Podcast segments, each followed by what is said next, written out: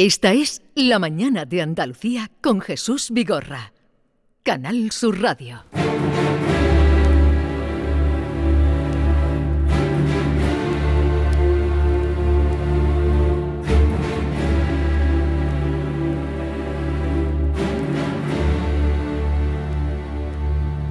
Andalucía con Manuel Lozano Leiva.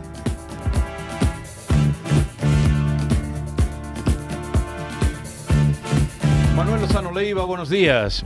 ¿Y, esta sintonía? Bueno, es que hoy vamos a tratar de un tema que propuso David, ¿no? Me parece, y es muy interesante, ¿no? Que es el de los extraterrestres. Otro día, si queréis, hablamos de la vida y el origen de la vida, pero hoy vamos a hablar de extraterrestres. A mí una de las cosas que más me apasiona desde pequeño es saber si hay extraterrestres. Y si tú hoy me iluminas mi camino, Manuel. Pero vamos a situar, eh, alguno lo habrá pillado ya, la sintonía con la que te hemos saludado. Sí.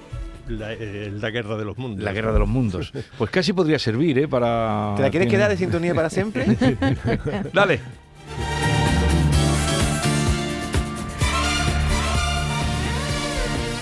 La NASA pone en marcha un estudio para desvelar la naturaleza de los ovnis. Ese es el motivo mm, por el que tú proponías este asunto a Manuel Ozarón. Sí, porque pensaba que la NASA esto nunca lo iba a empezar a estudiar, pero ya la NASA admite que hay algunos fenómenos aéreos que merecen un estudio y va a empezar a estudiarlo. Pero una cosa son los ovnis, Manuel, y otra cosa los extraterrestres, ¿no?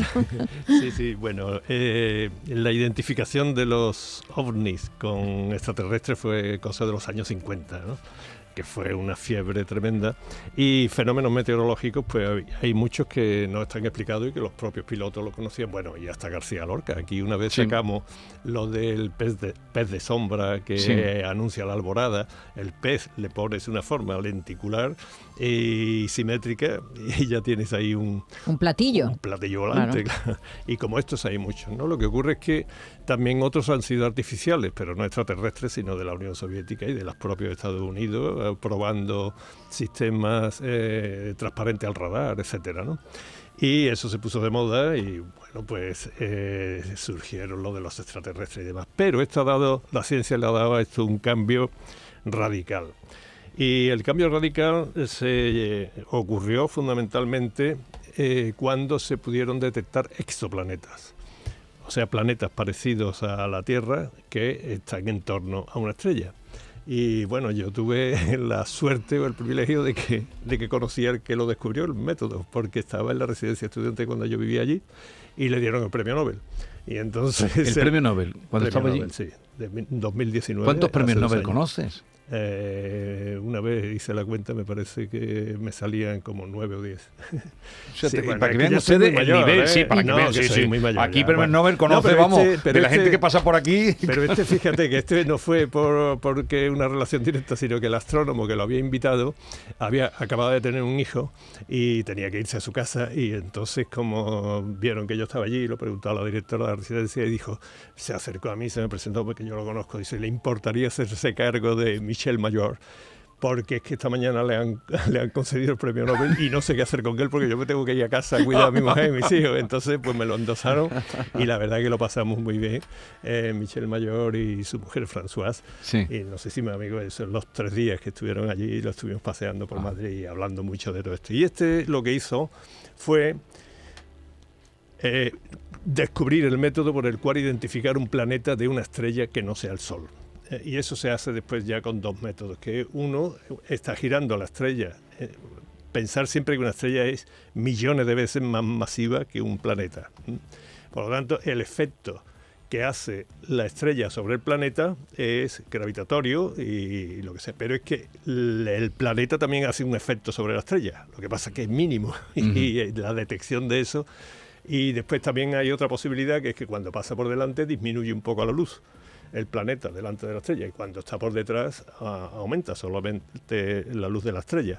Pero eso es como, y lo hacían equivalente a detectar el paso de una mosca por un faro marítimo, ¿no? o sea que es muy difícil. Y eh, bueno, estos métodos se pusieron en pie y claro, se empezaron a descubrir exoplanetas y ahora ya hay más de 7.000 o 8.000 descubiertos. Y el caso es que ahora, en los últimos años, lo que se están descubriendo son planetas de otras estrellas en la zona habitable. Con lo cual, lo que se está viendo es que eh, aquella moda de los años 50 de los extraterrestres, pues ahora está volviendo con mucha fuerza. Lo que se está buscando es vida, no civilizaciones tecnológicas, que es Sí. lo que nos interesa a nosotros. Entonces, entonces, si queréis, como yo me imagino que quería David, mm, otro día hablamos de la vida en los planetas, la vida. Y otra cosa son las civilizaciones Claro. Vida es restos de, de- Va, de- de- vida de agua, haber- de, de- no, puede haber musgos o helechos Sí, o- o, bestias impresentables o yo qué sé, ¿eh? puede ser muy que variada no crean la la gente que vida. se llama vida no es Mi que curiosidad era lo que tú opinabas sobre objetos voladores no identificados, Claro. básicamente, los Sí, ovnis. Sí, sí, si sí. crees en ellos, sí, esa es mi pregunta. No, yo sí, bueno, no, es que eso ni se cree ni se deja de creer, eso están ahí, ¿no? García Lorca vio algunos. ¿Y quiénes ¿no? son? No, ¿Pero no, cómo son quiénes son? fenómenos, tú quieres ver- es que- fenómenos quieres ver marcianos. No, Fundamentalmente no, pero si son objetos meteorológicos. voladores, son, pilo- son, son pilotados por alguien, esos platillos que la gente ha visto. No, ya ¿eh? Bueno, lo dije el- antes, el- algunos pilotados, pero, Claro, o- pero por otros son espías, ¿no? claro. Eh, eh, Espías Sí. entre países. Ya, ya, ya eso pasó, ¿no? De moda, Ujú. ya Pero- se sabe perfectamente. La cuestión es, ¿hay extraterrestres o no hay extraterrestres? ¿no? Bien, pues se están buscando desde hace muchísimos años, pero voy a tratar de explicar cómo es la situación. ¿eh? Eh, hay una fórmula que nos da, eh, no importa que sea una fórmula porque es horrible la fórmula, cada uno la puede interpretar como quiera, que es la fórmula de Drake, de Francis Drake, que era un- uno que estaba buscando el programa SETI de inteligencia eh, extraterrestre, ¿no? Mm. Eh, y bueno, eso habéis visto muchas películas de, de eso, ¿no?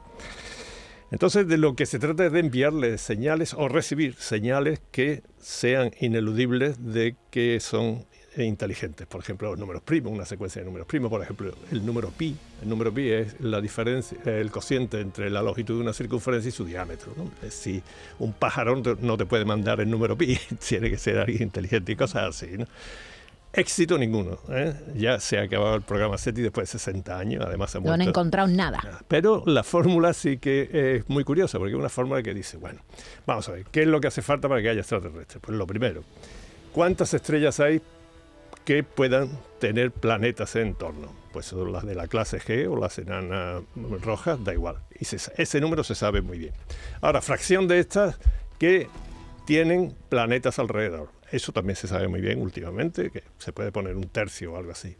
Ahora, fracción de estos planetas que están en la zona habitable, es decir, que están a una distancia de su estrella que mantiene el hielo sin que se funda y el agua líquida y no que se evapore continuamente, un rango de temperatura, la Tierra, ¿no? Después de esta, ¿en cuál de ellos, la fracción de ellos que se ha desarrollado la vida?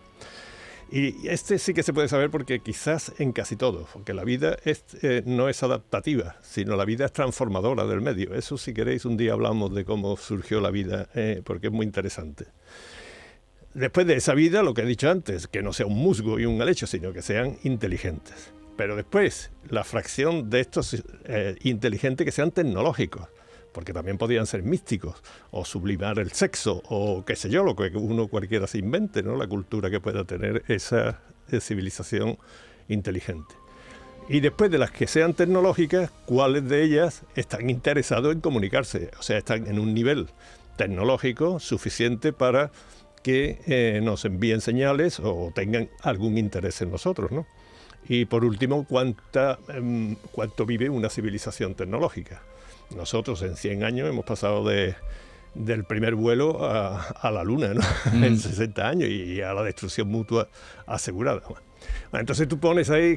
A la destrucción mutua asegurada. Ha dejado caer eso así como si fuera claro, ahora a la destrucción mutua asegurada. Pues sí, las En, bombas poten- en atómicas. potencia, ¿no? Eh, Las bombas atómicas que tenemos ahora Claro. mismo en, en varios países garantizan que si se desencadena esto es una destrucción mutua asegurada. ¿no? ¿Y esa, ¿Y esa fórmula tiene un resultado? Claro, eso si yo pongo, en- yo he escrito algunas cosas de estas, ¿no? Y como hay algunos valores que tú los tienes que inventar, porque ¿cuánto dura una civilización tecnológica? Bueno, pues puede durar 100 años como este, con la destrucción mutua Sí. asegurada, y los otros puedes poner tú, la, y por eso nos da tanto horror esta fórmula a los físicos y matemáticos. Entonces, según cómo la ajustes, si yo lo he hecho, tengo por aquí números, te puede salir n igual a 1 en toda la galaxia, es decir, nosotros. pero si tú dices, bueno, pero es que una civilización en lugar de 100 años, que es para que te salga el 1, esto está forzado, ¿no? Por mí. Eh, pones que Mil. es... No, pones 1000. Pues si pones 1000, lo he puesto también.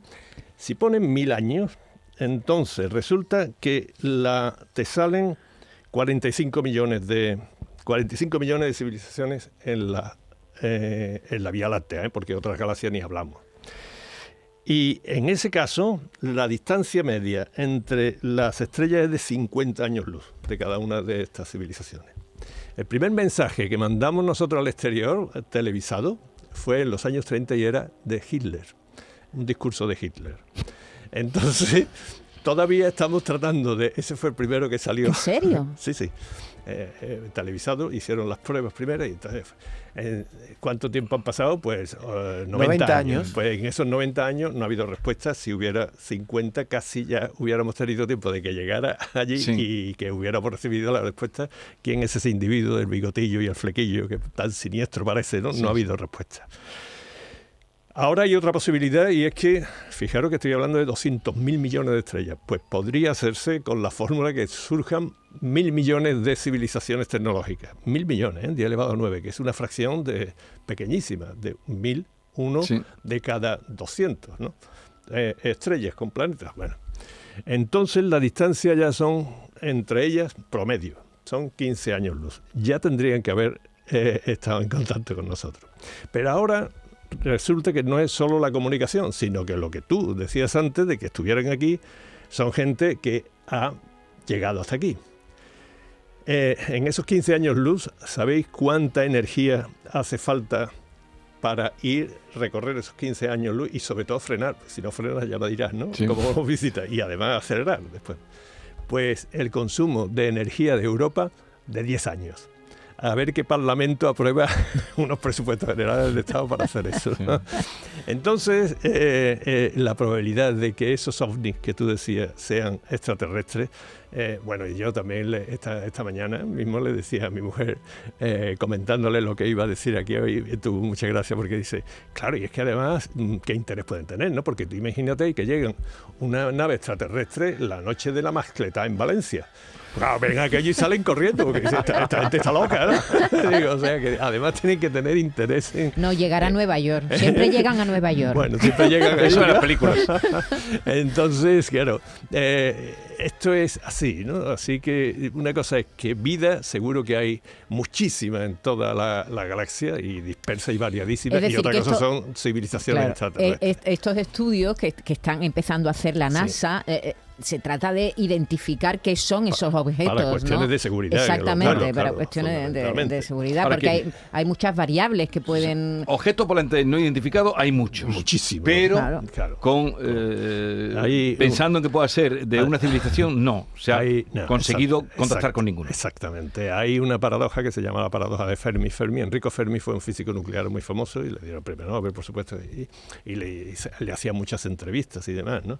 Entonces, eh, él estaba harto, era de los años 50 por ahí, cuando estaba esto de moda, y le preguntaban, siempre toda la entrevista terminaba, ¿y qué opina usted de los extraterrestres? Entonces, una vez dijo, ya harto, ¿eh? o sea, que lo dijo así y creó una paradoja y dijo, pero ¿por qué no están aquí?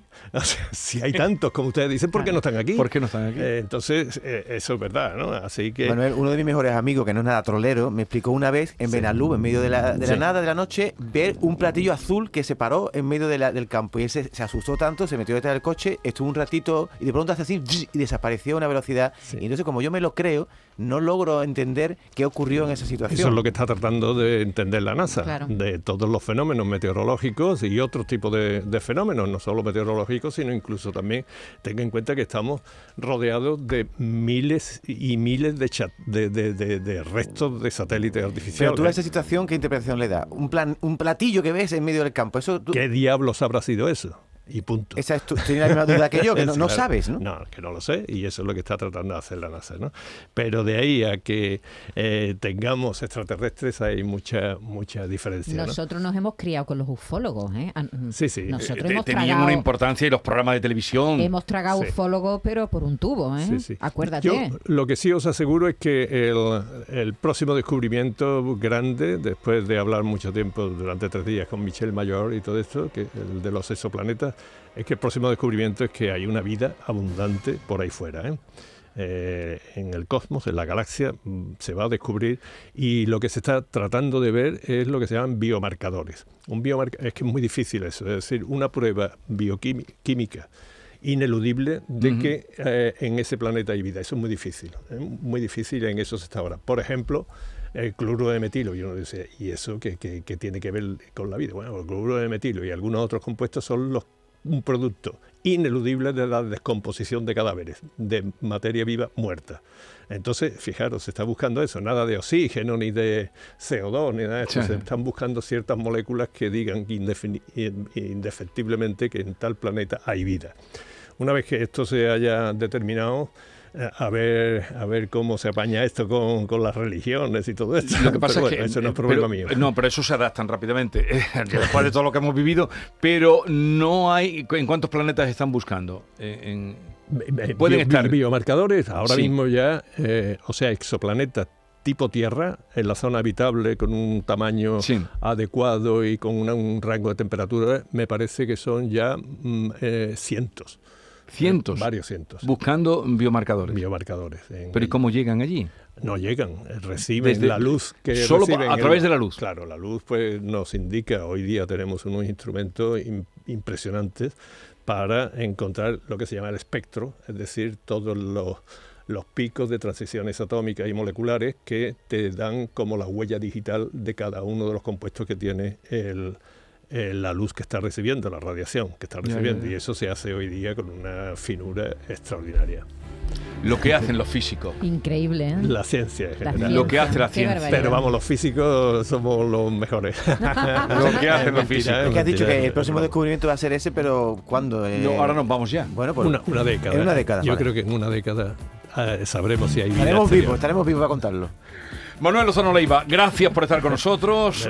En la Feria del Libro busquen cómo es el último libro tuyo. Eh, Urania y Erató. Eso. Urania y Erató. Un divertimento de la relación entre la ciencia y la poesía. Es una manera, mm, por lo menos, más eh, digerible para acercarse a los libros, bueno, también tiene novela, de Manuel Lozano Leiva.